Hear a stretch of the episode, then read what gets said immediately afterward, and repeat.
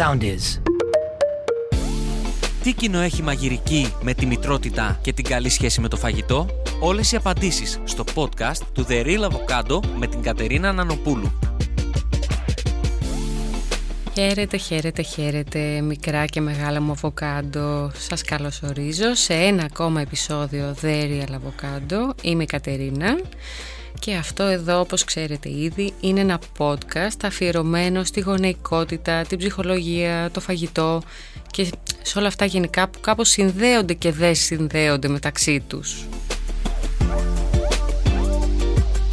Έχει μπει λοιπόν το καλοκαίρι, έχει μπει για τα καλά. Είμαστε όλοι πλέον σε καλοκαιρινό mood, χωρίς μάσκες. Είμαστε έτσι σε διάθεση διακοπών, θάλασσας, παραλίας. Οπότε έτσι λίγο με αφορμή αυτό το καλοκαιρινό mood θα ήθελα να μιλήσουμε σήμερα για ό,τι αφορά το body positivity και πώς συνδέονται τώρα όλα αυτά. Λοιπόν, πριν λίγες μέρες ήμουν καλεσμένη σε ένα pool party στο σπίτι μιας πολύ καλής μου φίλης. Το ξέρω σας ακούγεται πολύ ωραίο, αλλά αν έχεις ένα παιδί που είναι 14 μηνών και είναι στη φάση μπουσουλάω συνέχεια, δεν κάθομαι σε ησυχία και προσπαθώ να περπατήσω, τα pool party να ξέρετε δεν είναι τόσο ωραία όσο ακούγονται, γιατί συνεχώς πρέπει να κυνηγάς ένα παιδί για να μην πέσει μέσα στην πισίνα.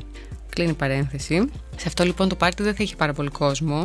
Θα ήμασταν πάρα πολύ μεταξύ μας, έτσι περισσότερο οι φίλες, έτσι οι κοντινές.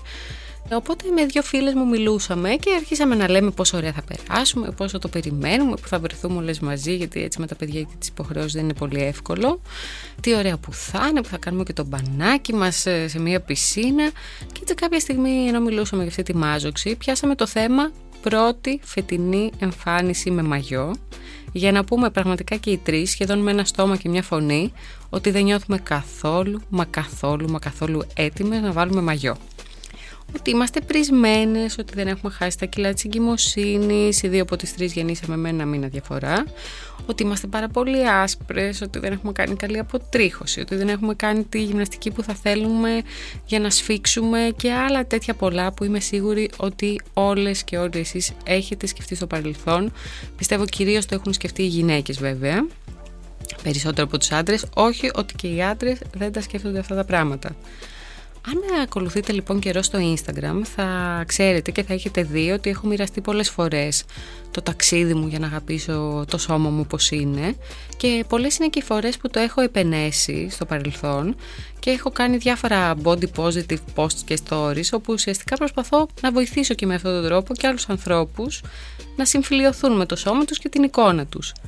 Και αυτά τα λέω πραγματικά, δεν τα λέω έτσι, δεν τα λέω απλά για να τα πω είναι όντως μέρες που τα πιστεύω πολύ έντονα και όντως προσπαθώ κι εγώ μέσα μου.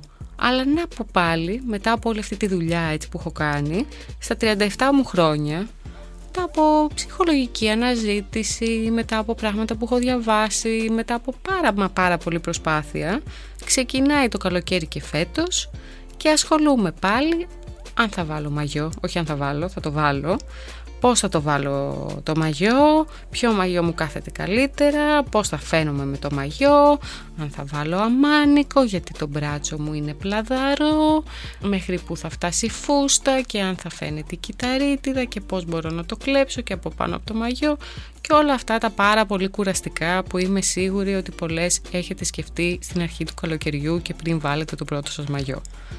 Οπότε κάπως όλο αυτό το πράγμα μου χτύπησε ένα καμπανάκι και άρχισα να σκέφτομαι θα σταματήσει ποτέ όλο αυτό, δηλαδή θα έρθει ποτέ ένα καλοκαίρι που θα πω δεν με νοιάζει.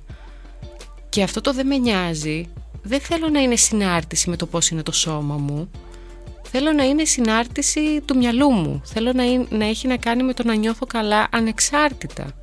Δηλαδή, OK, okay, άμα είμαι στα super fit μου πιο αδύνατη από ποτέ, ίσως να μην το σκεφτώ, αλλά δεν είναι αυτός ο σκοπός. Ο σκοπός είναι να μην το σκεφτώ όπως και να είμαι. Δηλαδή να μην το σκεφτώ και φέτος. Και γενικά αναρωτιέμαι και η ίδια, δηλαδή πόσο προγραμματισμένοι είμαστε από την κοινωνία, όσο body positive και να προσπαθούμε να είμαστε, να νιώθουμε τελικά ότι δεν είμαστε αρκετά καλές, δεν είμαστε αρκετά όμορφες, αρκετά αδύνατες, πόσο έντονη είναι ρε παιδί μου όλη αυτή η κουλτούρα της δίαιτας και η πίστη της κοινωνίας να είμαστε τέλειες, αδύνατες και κάπως, ώστε ακόμα και η εσωτερική μας φωνή έχει γίνει χονδροφοβική. Και αυτό που εν τέλει σκέφτηκα έτσι και με προβλημάτισε και ήθελα να το μοιραστώ σε αυτό το επεισόδιο είναι μερικές σκέψεις γύρω από το πώς μπορούμε να είμαστε καλύτερα με το σώμα μας και τον εαυτό μας ψυχολογικά. Δηλαδή πώς να προσπαθούμε να είμαστε body positive και να αγκαλιάζουμε το σώμα μας ακόμα και τις δύσκολες στιγμές που δεν νιώθουμε και τόσο καλά με τον εαυτό μας.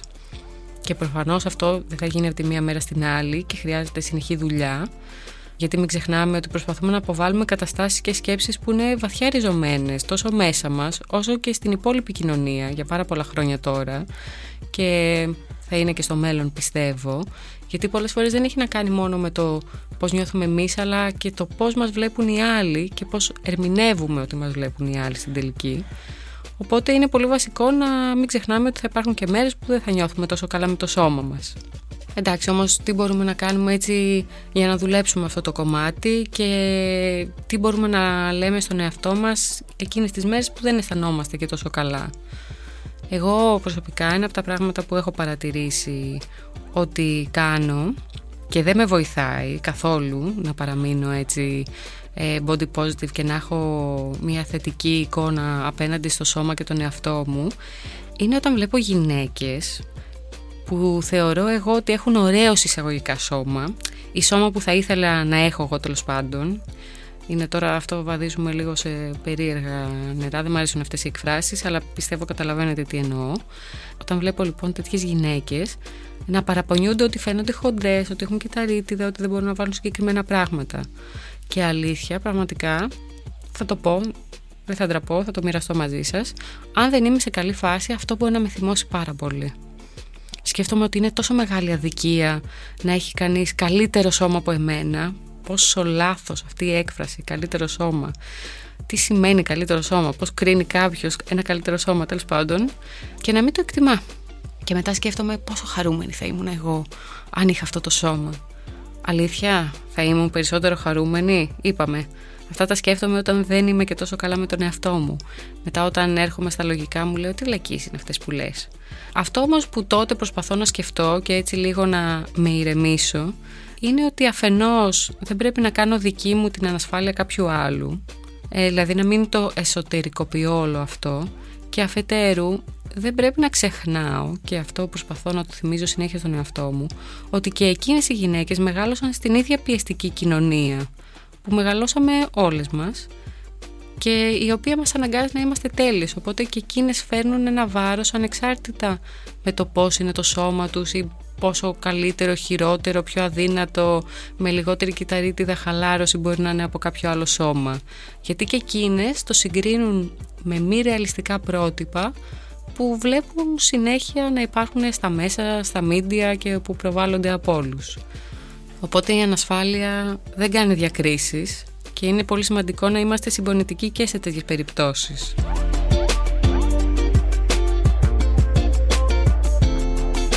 Το άλλο που εμένα με βοηθάει αρκετά και νομίζω βοηθάει γενικότερα είναι να μην αναλωνόμαστε σε αρνητικά σχόλια για το σώμα μας. Δηλαδή αν είμαστε σε μια συζήτηση που όλοι λένε πόσο αγχώνονται να βάλουν μαγιό και αυτό μας στρεσάρει, απομακρυνόμαστε από τη συζήτηση. Δεν υπάρχει άλλος τρόπος.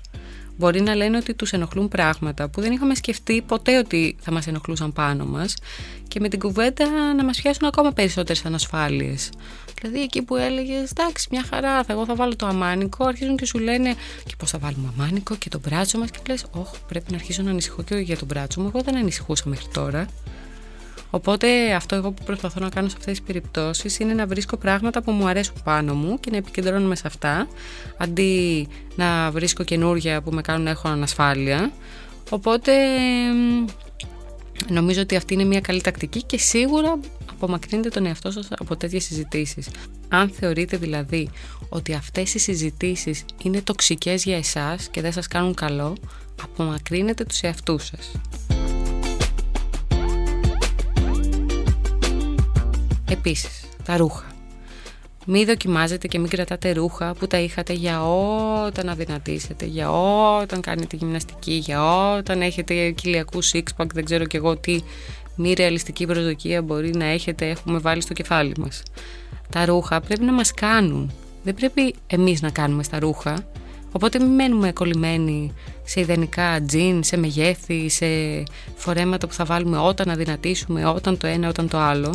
Μπορούμε να νιώσουμε καλά με το σώμα μας όταν έχουμε ένα ρούχο που μας έρχεται κουτί και όχι ένα που δεν μπορούμε να αναπνεύσουμε και παλεύουμε να χωρέσουμε σε αυτό για να πούμε «Α, μπήκαμε σε ένα νούμερο μικρότερο» ή «Μπήκαμε σε ένα νούμερο που μπαίναμε τότε παλιά». Νομίζω περισσότερο κακό μας κάνει να κολλάμε σε τέτοια πράγματα παρά καλό. Δηλαδή, ας βρούμε ρούχα που μας κάνουν και νιώθουμε ωραία και όμορφα μέσα σε αυτά τα ρούχα. Αν σας αγχώνουν δε τα social media, κάντε ένα διάλειμμα. Το έχουμε πει και το έχουμε ξαναπεί και είμαι σίγουρη ότι θα το πω και στο μέλλον γιατί συνέχεια βρίσκονται ευκαιρίες. Τα social media δεν είναι πραγματική ζωή. Είναι κομμάτια από τη ζωή κάποιου τα οποία είναι ωρεοποιημένα και φιλτραρισμένα όχι μόνο από άποψη περιεχομένου και από άποψη εικόνας. Αυτό όμως που μπορούμε να κάνουμε και πιστεύω βοηθάει πάρα πολύ το body positivity σχετικά με τα social media και εμένα με βοηθάει πάρα πολύ είναι να ακολουθήσουμε διαφορετικούς λογαριασμούς. Δηλαδή να ακολουθήσουμε ανθρώπους οι οποίοι είναι body positive, οι οποίοι έχουν ένα διαφορετικό σωματότυπο ή να ακολουθήσουμε μάρκες και brands τα οποία χρησιμοποιούν άτομα σε διαφορετικά μεγέθη, είναι πιο inclusive, είναι πιο body positive και δεν επικεντρώνεται γενικά στο «Α, πρέπει να δυνατήσεις για να χωρέσεις τα ρούχα μας, πρέπει να είσαι αδύνατος για να είσαι χαρούμενος». Δηλαδή θέλουμε πιο πολλούς τέτοιους bloggers, θέλουμε πιο πολλές τέτοιες μάρκες, θέλουμε γενικά τέτοιες εικόνες στη ζωή μας γιατί είναι ο μόνος τρόπος ώστε να νορμαλοποιήσουμε αυτή την εικόνα. Ένας από τους λόγους που θεωρούμε ότι το αψεγάδιαστο, το τέλειο, το χωρίς κυταρίτιδα, χωρίς ραγάδες, χωρίς χαλάρωση, το έχω γεννήσει πέντε παιδιά και έχω σωματάρα, είναι επειδή αυτό μας έχουν σερβίρει τόσα χρόνια και τόσο καιρό. Ο μόνος τρόπος για να αρχίσει να αλλάζει γενικά αυτό το mentality είναι να αρχίσουμε να βλέπουμε περισσότερες διαφορετικές εικόνες εκεί έξω, ανθρώπους κανονικούς με κανονικά σώματα, δηλαδή όπως είμαστε όλοι εμείς ουσιαστικά. Είναι βέβαιο ότι η αποδοχή του εαυτού μας αλλά και του σώματός μας δεν θα συμβεί από τη μία στιγμή στην άλλη. Είναι μία διαδικασία και πιστεύω πάντα θα είναι στο κεφάλι μας, πάντα θα έχουμε αυτές τις εσωτερικές φωνές, τις χονδροφοβικές που είπα και πριν, οι οποίες θα μας λένε ότι δεν είμαστε αρκετά καλοί, ότι δεν μπορούμε να βάλουμε μαγιό και να τρέξουμε στην παραλία όπως ίσως θα θέλαμε. Αλλά όσο περισσότερο ε, δυναμώνουμε τον εαυτό μας και ανοίγουμε έτσι λίγο το μυαλό μας και συναναστρεφόμαστε και μιλάμε για αυτά τα θέματα τόσο περισσότερο πιστεύω ότι κάνουμε δουλειά και θα μας βοηθήσει να αντιμετωπίζουμε και τον εαυτό μας λίγο καλύτερα. Σίγουρα είναι κάτι που πάντα θα χρειάζεται δουλειά και θα χρειάζεται πάντα να το δουλεύουμε. Δεν γυρίζεις ένα διακόπτη και λες μια μέρα «ΟΚ, τώρα νιώθω τέλεια και θα νιώθω για όλη την υπόλοιπη ζωή μου προφανώς». Σίγουρα εγώ δεν έχω όλες τις απαντήσεις και δεν έχω και το μυστικό για να νιώσουμε όλες και όλοι αμέσως καλύτερα. Αλλά αυτό για το οποίο είμαι 1000% σίγουρη και βέβαιη είναι ότι όσο μιλάμε ανοιχτά για αυτά τα θέματα τόσο περισσότερο τα απενοχοποιούμε και τόσο περισσότερο τα νορμαλοποιούμε στη ζωή μας οπότε ίσως, ίσως λέω, αν το προσπαθήσουμε πολύ κι εμείς τα κορίτσια της επόμενης γενιάς δεν θα ασχοληθούν καθόλου με το πώς θα φαίνονται με το μαγιό τους. Δεν θα είναι κάτι που θα τους απασχολήσει καν. Θα βάλουν απλά το μαγιό και θα πάνε στην παραλία χωρίς πραγματικά να ενδιαφέρονται για τίποτα άλλο. Και με αυτό εδώ θα ήθελα να κλείσω. Αυτά από εμένα. Τα λέμε στο επόμενο επεισόδιο. Μέχρι τότε μπορείτε να με βρίσκετε στο blog μου bubblesandavocados.gr ή στο instagram γράφοντας bubbles κάτω παύλα Ευχαριστώ πολύ. Ακολουθήστε μας στο Soundees, στο Spotify, στο Apple Podcasts και στο Google Podcasts.